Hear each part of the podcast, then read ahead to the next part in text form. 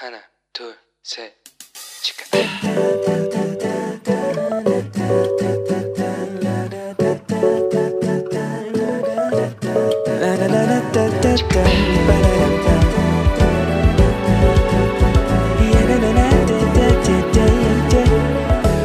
Here we go. Hello，你这个星期过得好吗？ 我是你人生应援团的头号粉丝 Annie。大家这一周上课上的还顺利吗？工作也还顺利吗？我也跟大家一样啊，就是开始了忙碌的最后的一个学期，但是我觉得很开心，因为我觉得我选的课都好有趣哦。希望你的课也跟我的一样好玩有趣，好吗？好，那我们今天呢就要继续聊聊啊，为什么我们就不可以跟某一些人做朋友呢？如果你还没有听过上一集，我建议你先去听一下，这样子比较可以接上线哦。其实我身边啊，就是对在大家的角度来看啊，或者是在基督徒角度来看，就是很有自己想法的朋友，真的蛮多的。比如说对爱情的性向方面的人，或者是大家认为个性很糟糕，根本没有办法当朋友的，或者是什么就是很爱玩啦，很喝，就是很爱喝酒啦，或者是什么身份很特殊的、啊，反正总之各式各样的都有了。那我就有蛮多的，就其他的这个朋友跟长辈曾经跟我讲说，哎、我的朋友怎么都是一些家里问题状况很多的人啊？我就笑着跟他们讲说，啊，因为我家问题也很多啊，哦，就是因为我们同类人嘛，所以我们很容易打成一片啊。但是我就必须讲哦，其实我真的觉得、就是上帝哦，真的是从以前就一直很保守我，而不是在我变成基督徒以后才开始保守我。因为我虽然就是身边有这样子，你知道各式各样、五湖四海、五花八门的这种朋友，但是我都没有走得太弯。虽然我都参与过，哦，就是也知道这些事情哦，但是我没有被吸引啦。哦，所以其实啊，我就不太会去在意，就说，哎，谁谁谁跟我讲，你不要跟谁当朋友，他会对你怎么样怎么样这样。因为其实我就很年轻就独立了嘛，所以其实很多时候你在社会上走跳，你其实必须要有一些自己的判断力。但是呢，我唯一会渐渐远离的朋友，我想我仔细想了一下，我想应该就是会就是。开口跟我借钱的朋友，当然不是那种什么平常出去吃个饭啊，或者是我们买个东西，说哎、借我一下，我等等就还你的那种，因为我也会嘛，有的时候就钱带不够或怎么样的时候，习惯用现金的时候。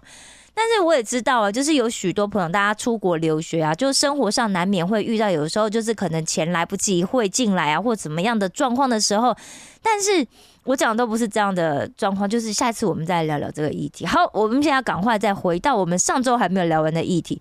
上个星期呢，我们就聊到了这个以色列支派进去了迦南地之后，但是却因为没有完全顺服神的指示，对不对？所以后来就种下一个什么恶果呢？就是被奴役呀、被欺压，对不对？那也许你就跟我一样，跟我以前一样，你就会想说，哎，有这么严重吗？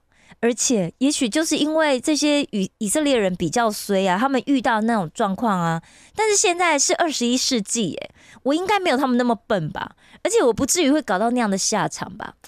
嗯，其实你讲的没有错，你也许是一个非常聪明又很小心的人，但也许你不会这样子。但是我就继续去读，就深入去了解这个士师记的时候，我就发现，哇！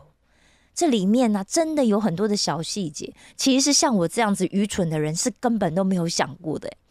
比方说啊，就是我就发现，你知道吗？就是原本呢、就是住在迦南地的这些人，其实他们的道德标准啊，非常的低落。那道德标准低落呢，讲实在话，这对男人来讲哦，这以色列的男人来讲，就是一个很大的挑战了。果然。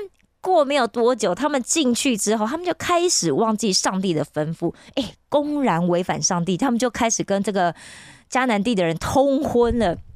那、你或许会想说，啊，结婚就结婚啦，有这么严重吗？他们应该都是真爱吧？为什么真爱不可以结婚呢？哎，我跟你讲哦，因为后来我就发现呐、这个以色列人呢，大家知道他们以前以什么为职业，还记得吗？对不对？就是他们以前都放羊嘛，对不对？畜牧业为主，那就是，但是迦南地的人呢，因为那个地方物产丰盛，所以他们是以农耕为主。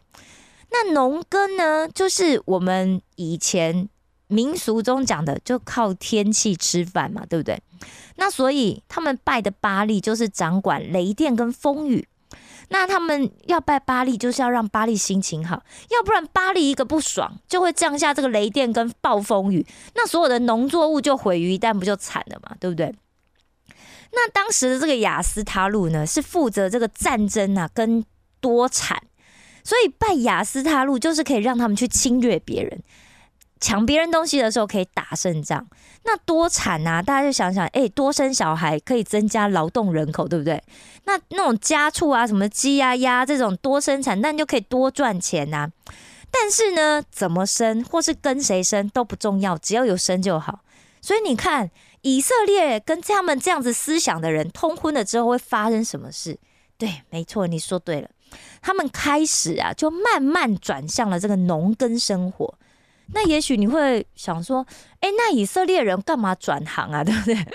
放羊不是很好嘛？对不对？但是啊，大家想一想，我就会去站在以色列人的立场来想啊，就是说，哎，如果他放羊，那放羊就是要一直去找水啊，找牧草嘛，对不对？要逐水草而居。那简单来说，就是你要一直搬家，所以你要一直拔营，一直安营，一直拔营，一直安营。那晚上呢，你也不可能好好睡觉。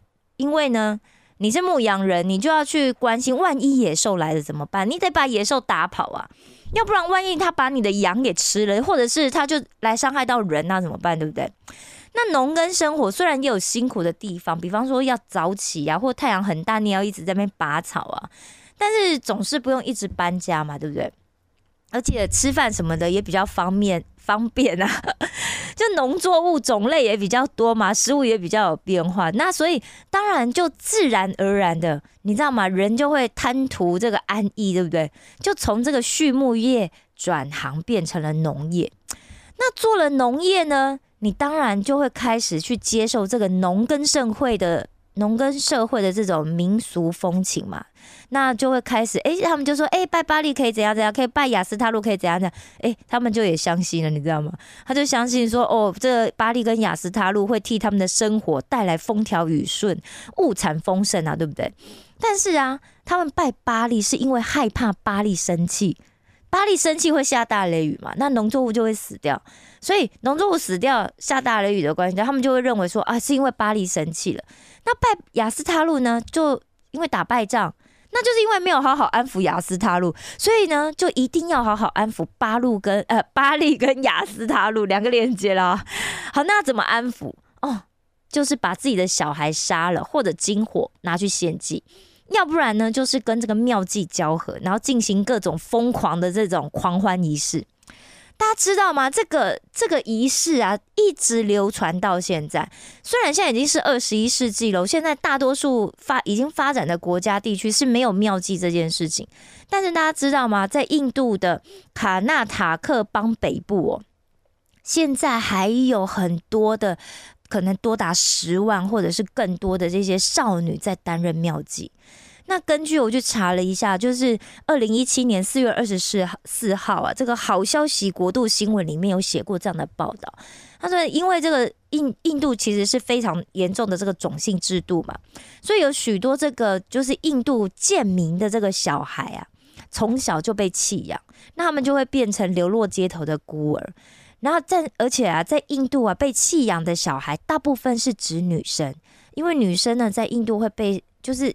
印度回教里面就被视视为是诅咒，所以女生呢比男生更不被接纳，而且因为要养育一个女生，比养育一个男生要花更多的钱。那根据统计哦，在印度的妓女当中，有百分之四十的小孩其实是不到十八岁。那一年呢，有八千个小孩是会被家人卖掉，其中有十二趴是被父亲卖掉。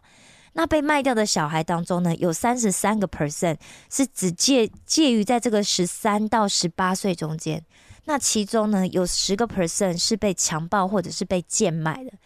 那有六十六个 percent 的人呢，男人会选择跟十到十五岁的女生买淫。那有百分之七十的这个小孩是染有艾滋病的。那很多这个在八到十岁的这个小孩小女生啊，平均她一个礼拜要服侍十个男人，而且更更令人难以想象的，有许多印度的父母啊，在女儿才十岁左右的时候，他们就把他们奉献到庙里面去当庙妓。那这些庙妓就是在庙里面当妓女，跟来到庙里的男人心淫交合啊！相信你跟我一样，一听到这样的事情的时候啊啊！如果当时当时的以色列人，他们知道他们现他们做的这一件事情，在几千年之后，还有小孩会为了他们当时犯下这样子的错误，而现在正在承受着生命的痛苦，我。不知道他们还会不会这样子做，对不对？就如果是我的话，我想说，我现在如果做这件事情，就上帝就说不行嘛。虽然我去到那边住在那里，然后被这些人的风俗民情就是习惯之后，但是我还是我如果又去跟这边的人结婚，那几千年后有人因为我做这样子的事情，他会生命会继续遭受痛苦。啊，所以其实我想了就觉得很难过了。那当然呢，我也觉得就是说，其实哦，就是也不是好像每个人都是像别人说的那么坏，对不对？我不知道你怎么想了，我是觉得不是这样子啦。那所以如果万一你的父母或者是你的朋友跟你说，哎，你不要跟那个谁谁谁做朋友的时候，那这个时候我们到底要怎么去面对呢？那我是这样子来。做的啦，大家可以参考看看哦。下面有三种三个方法。第一，好，比方有一个 A，他就跟我讲说：“哎，我跟你讲，那个 B 不好，你不要跟他做朋友。”那这个时候呢，首先你要冷静，人家不是批评你交朋友的眼光，好好，他是觉得说，嗯，可能你被蒙骗了，所以他想要拯救你这样子。好，所以先不要生气，你一定要冷静。好，接着我就会用很比较用诚恳的语气，大家知道。你一定要诚恳一句，千万不要用挑衅的语气，就问这个 A 说：“诶，那你是觉得 B 哪里不好呢？”那他可能就会讲说：“啊，因为 B 很小气啊，或者是，或是讲一些更奇怪，然后他会抢人家男朋友啊，啊，但是抢人家男朋友，那我我就问他说：‘诶，那你你你知道他为什么你会知道这件事情？’哦，那或者是说。”哦，为什么小气这样就是不好呢？那为什么你觉得他小气呢？哦，那除了这样子之外，还有什么是你觉得哦，跟他做跟这个 B 做朋友是不好的原因吗？那 A 可能就会继续讲嘛，因为他就是想要跟你讲这件事情，他就会继续讲。所以你一定要认真的听别人对这个 B 呢有意见的部分是什么，而且你要心平气和的听。然后你也不要带立场的去听，你要去了解到底是在什么样的状况下跟谁发生了什么事。因为如果你跟这个 B 啊是好朋友的话，你应该听听看别人为什么会这样子看他。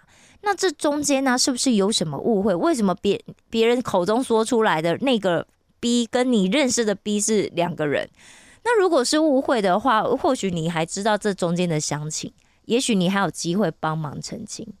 好，那第二，就说你假设你又听到，就是人家说，哎，你不要去那个跟谁跟 B 做朋友，哎，你千万不要又去找了一个 C 说，哎，我跟你讲，A 这样跟我说 B 耶，然后你去问 C 说，哎，你觉得我该怎么办？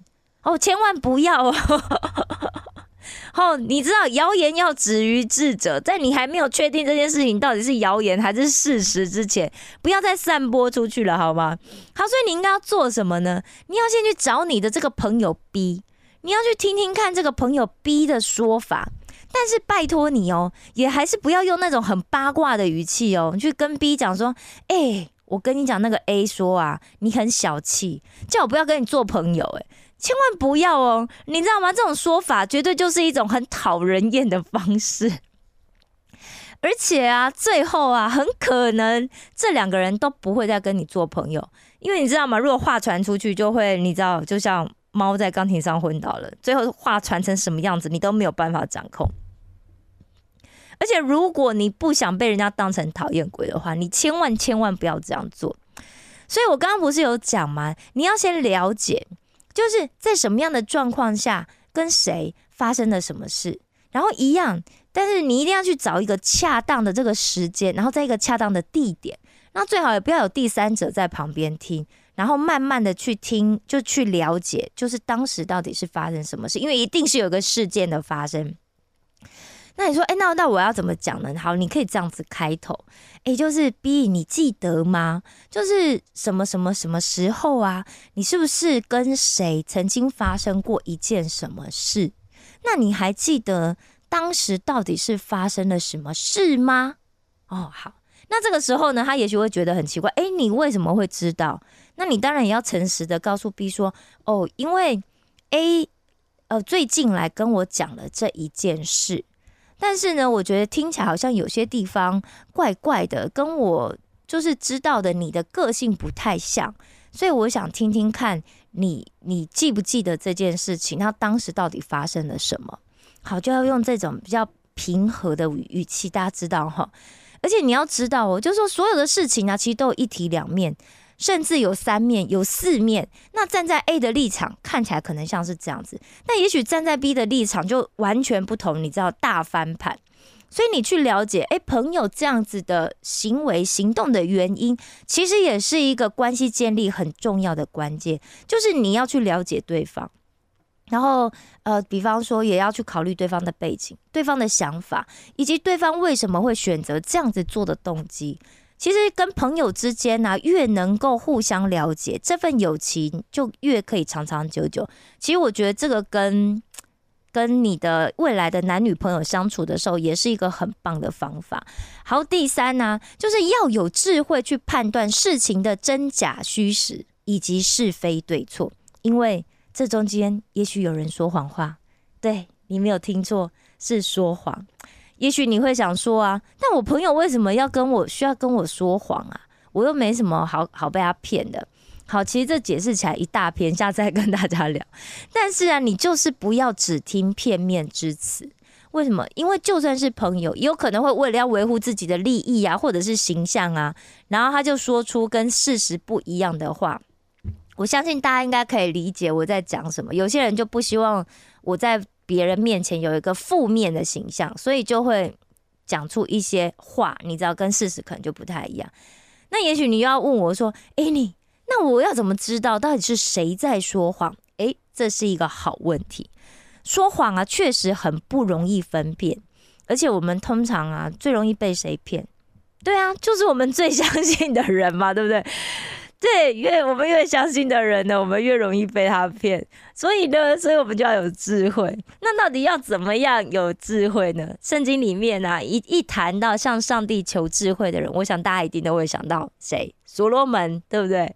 我之前也跟大家分享啊，就是在所罗门里面呢，虽然中文就翻译成这个智慧哦，但是希伯来语的这个原意哦，它是一个倾听的心。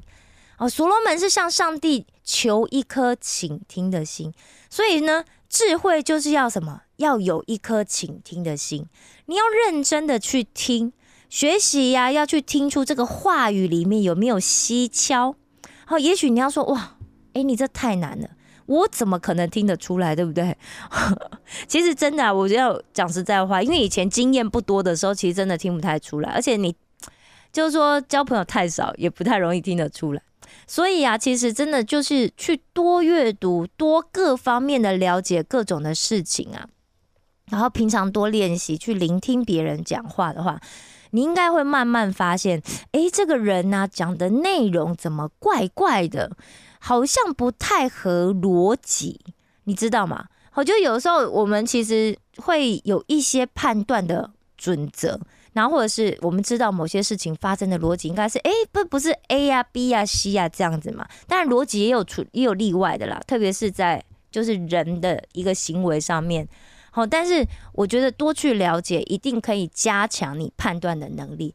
那能力呢，是培养出来的，所以我们平常就要培养自己的能力，好吗？